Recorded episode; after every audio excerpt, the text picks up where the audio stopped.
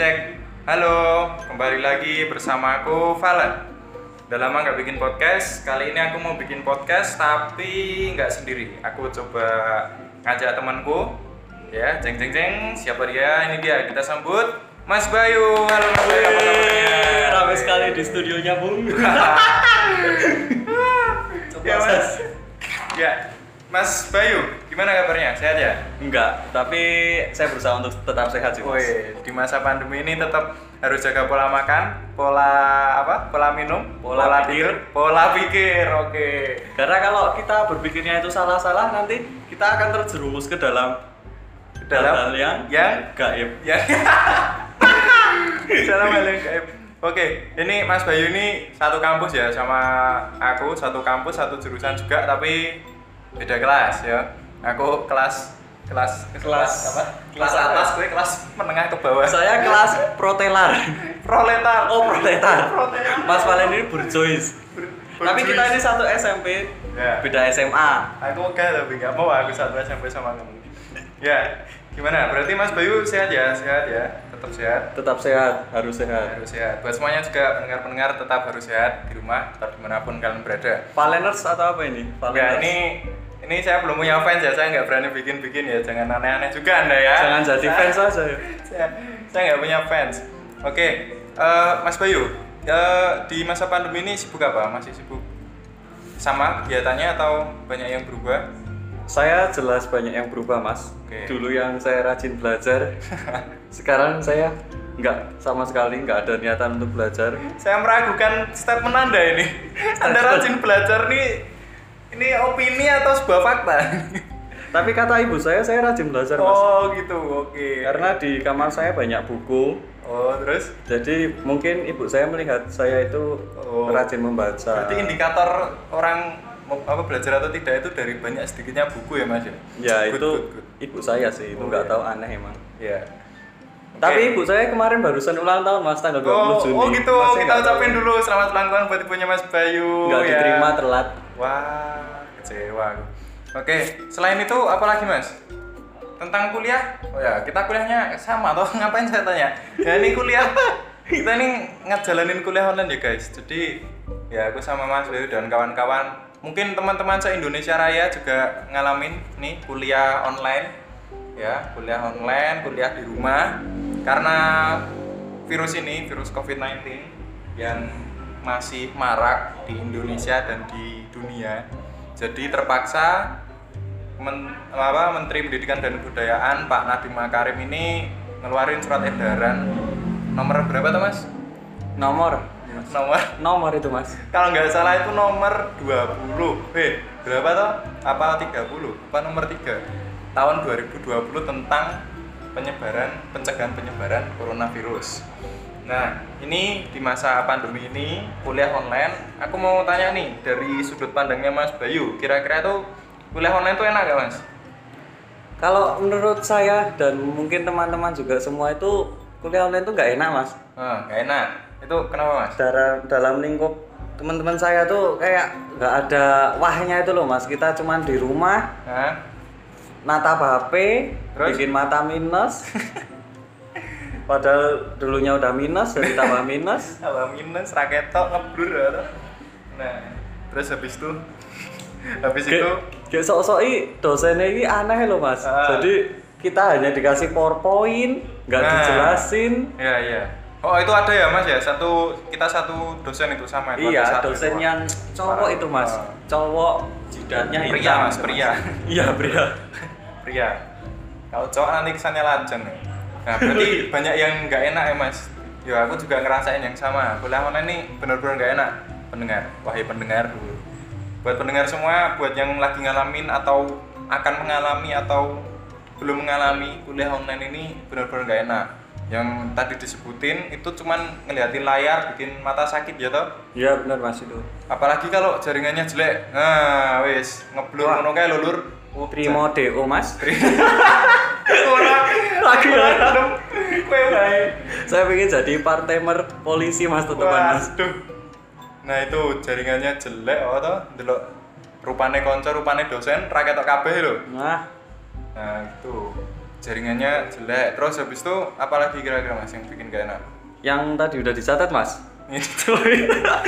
Topo Jadi Mas Valen tadi bikin catatan kecil buat podcastnya apalagi mas? Kuota.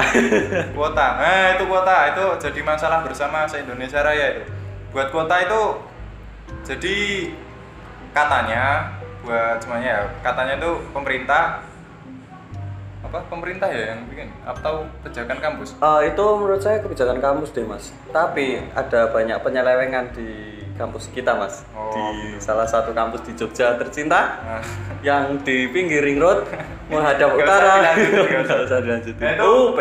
kalau menurut saya yang yang saya baca ya di artikel-artikel itu sebenarnya itu juga merupakan upaya dari pemerintah. Jadi Pak Nadiem ini menganjurkan memberikan dan menyarankan kepada seluruh kampus negeri ya, universitas negeri di Indonesia itu untuk memberikan keringanan biaya perkuliahan dalam dengan wujud dan bentuk yang berbeda-beda. Ada yang bentuknya diberi potongan UKT, ada yang eh, ditunda UKT-nya, ada yang diangsur, ada yang bahkan dihilangkan, ada yang diberi beasiswa juga, ya kan, KIP itu, sama dalam bentuk wujud pemberian kuota gratis. Nah, padahal di kampus kita itu belum sama sekali ya mas ya? Eh, udah deh, Kita udah, udah kuota dapat ya? gratis mas. Ya kita udah Tapi dapat. cuman berapa itu? Nah itu itu yang jadi banyak perbincangan di khalayak Ramai. ramai Ramai Mall, Malioboro.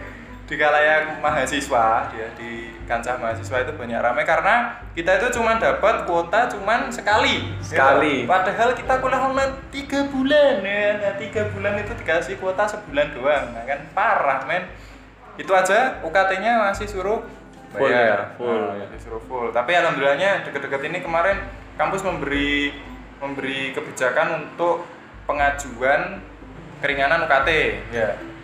Ya kan? Tapi itu gimana itu mas menurutmu? Keringanan itu? Ya malah harusnya seperti itu mas. Soalnya ya toh nggak masalah sih untuk orang yang berduit kayak teman-teman kita yang bermobil-mobil. Wah. Tapi itu akan jadi masalah kalau untuk kita. gimana itu masalah ya betul kita yang jajan jajake konco wae kudu kerja. Ya, oh nah itu masalah ya mas ya berarti ya Masalah banget. nah jadi emang ke- berarti kebijakan kampus untuk meringankan UKT itu sebuah langkah yang tepat sudah Menurut tepat berarti tepat, tepat, Oh. tepat cuman ada masukan Cuman nah ini ekspektasi sama realitanya tuh loh mas. oke Jadi kayak asu. saya nggak pinter bahasa memperbahasakan politikus seperti ini mas. Tapi akan saya coba Oke. utarakan.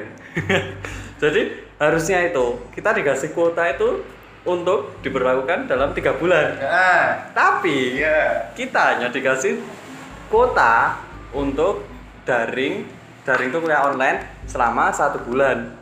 Nah itu kan nggak cocok banget tuh mas. Ya. Jadi kayak kita itu puasa tiga hari, Terus? cuman makan sego teri, barti boning lemah, Wiwes wiwes adino. pisan. ya Allah enak banget tuh Rebu. ya Allah nah itu oh berarti ya emang bener sih itu sangat mengganggu di satu sisi bayar harus cari uang buat bayar UKT ya toh buat beli kuota juga. Itu kan sangat memberatkan. Mungkin buat teman-teman yang memiliki strata sosial dan strata ekonomi yang di atas mungkin nggak begitu banyak bermasalah ya kan cuman buat kaum kaum proletar ini kaum kaum proletar aduh kaum proletar gini ya termasuk hal yang patut patut diselidiki ya patut di Sidak. sida bersama. Iya. Kita belum berjois. Ya, belum, kita bukan bukan. Ya. Nah itu berarti kebijakan buat menurunkan UKT itu sebuah langkah yang tepat tapi buat masalah teknis nggak ada kendala ya dokumen-dokumen aman ya gampang ya Nggak tahu sih mas, saya nggak ngikutin. waduh kok nggak ngikutin ini saya cuma pingin parah. selesai kuliah habis itu jadi menteri mas. enak banget lulus S1 jadi menteri ya. nah, Menterinya menteri olahraga mas. Menteri olahraga. ya. Kalau nggak pertahanan dan perikanan. nggak ada mas Nggak ada. dan keamanan nah Karena apa pertahankan ikan mas? wah berarti Jadi Bu Susi Susi Kumalasari itu tante saya. Susi siapa? Pujiastuti ya? Ya. Nah, itu yang tenggelamkan Pulau. Jawa. eh, tapi Mas saya tahu nggak yang menteri menteri apa itu namanya? Nggak tahu. Menpora itu loh Mas. Menpora. Dia yang sama sekali nggak bisa olahraga, tapi dimasukin di Itu kok. menteri olahraga itu. Siapa namanya itu? Imam Nara. Imam Nahrawi. Nah itu, tapi sekarang dia baru bersenang-senang di penjara mas karena ketahuan korupsi. ya banyak ya eh, tokoh-tokoh pejabat-pejabat yang mungkin sekilas dilihat dari background pendidikannya tidak sesuai dengan penempatan jabatan saat ini. Mungkin itu jadi PR kita bersama ya pendengar. Oke.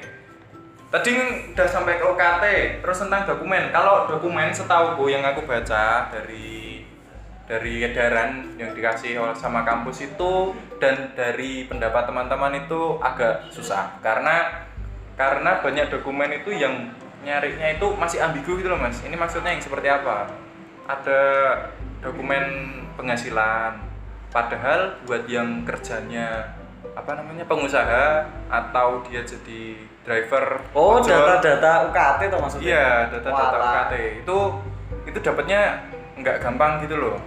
Dan tidak semuanya juga memiliki pemahaman tentang bagaimana cara mendapatkan dokumen tersebut. Kalau saya mungkin ya tahu lah dikit-dikit. Caranya ya tinggal kalau ojol minta atau pengusaha minta bukti cap aja ke pejabat daerah setempat bahwa mengalami penurunan sekitar berapa persen atau pendapatannya menjadi sekian kayak gitu nanti tinggal diajukan cuman kan banyak nih yang belum tahu gimana carinya nah itu yang kemudian mengakibatkan muncul banyak statement dipersulit. Penurunan UKT-nya dipersulit. Nah ini juga menjadi PR buat kampus buat sosialisasinya lebih mantap lagi. Nah, terus buat materi gimana mas? Materi kuliahnya ada perbedaan nggak? Nggak beda mas, saya daring ataupun nggak daring pun nggak paham mas. tak kira tetep tetep paham mas. Aku tetep iso. Santai mas. Aku sinau dewe oh jebul ora paham. Saya mau membeberkan salah satu nilai saya. Eh, apa mas? Ini saya ada semester 1 dapat nilai yang cukup bagus. oke. Cukup bagus kalau kalau dilihat dari dari kacamata. Buta. gimana mas? Emang materinya kenapa? Materinya Sebenarnya materinya nggak susah, tapi entah Ah. kenapa saya dapat D mas. Itu Jadi- yang semester Itu menurut saya bukan matkulnya yang salah, Ah. bukan dosennya yang salah mas. Oke, terus? Saya. Wah, itu eh, ya itu nggak usah ditanyain sih. itu sebuah itu apa namanya? kesadaran diri. Ya. Terus Tapi- buat yang semester ini, yang kuliah online, gimana? Saya kira nilai saya bagus-bagus mas. Oh, malah bagus berarti ya, malah materinya malah gampang Karena ya? di kuliah online ini teman Ah. kita tuh dapat dengan kencang membantu kita tuh loh mas. Oh, ini maksudnya nyontek gitu. oh iya. ya saya baru Wah, memperhalus kata-kata. Wah, ini mohon Pak Menteri, Kak Seto, ini ditindak segera. Teman saya melakukan tindak pencontekan. Tapi emang benar sih, di masa kayak gini tuh ya kan kita itu nggak nggak dalam satu ruangan yang sama. Nek ujian ya ujian online ya toh Mas. Iya benar. Ujian online, ujian di rumah, tapi Arab orang nyontek ya toh. Nah, walaupun disuruh jangan menyontek, tapi, Tapi, ya nah, otak-otak kita itu. namanya manusia yang harus beradaptasi ya toh. Kat- katanya kita punya akal dan digunakan untuk beradaptasi ya Nah. ada bentuk adaptasinya itu. Walaupun agak ini edukasi yang tidak baik ini bukan edukasi ini namanya penjerumusan. Nah itu kalau buat aku sendiri materinya itu malah susah dipahami mas. Soalnya soalnya ya itu banyak kendala teknis tadi dari jaringan dan lain sebagainya. Belum kalau presentasi itu kemarin pernah kejadian. Ada satu kelompok di tempat saya itu lama banget buat persiapannya.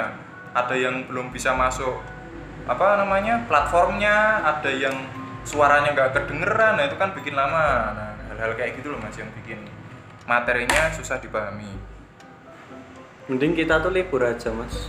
Malah Oh. bisa merefresh otak. Oh ayo harusnya libur aja nggak usah kuliah gitu. nggak usah madang oh madang randeyan rapopo didit. Popo deh nah itu. Berarti secara umum kuliah online nggak enak tapi pasti ada enaknya juga tuh mas? Enggak. Enggak dia ada dong. Ya kalau kata orang tuh ambil hikmahnya. Ambil tapi hikmahnya, nah hikmahnya ini apa gitu loh kuliah online tuh. Hikmah kuliah online. Ini guys, kita dengar pendapatnya Mas Bayu apa nih? Nggak keluar bensin mas. sangat materialis. Jawaban yang sangat Karena materialis. jujur rumah saya dengan kampus itu tidak dekat. Oke. Jadi saya harus melalui beberapa lampu merah Dan dan beberapa samudra samudra. Iya, saya biasanya dua jam itu. dua Dua jam mas saya. dua jam sampai Dua jam kan baru sampai bangun. kamu sebelah.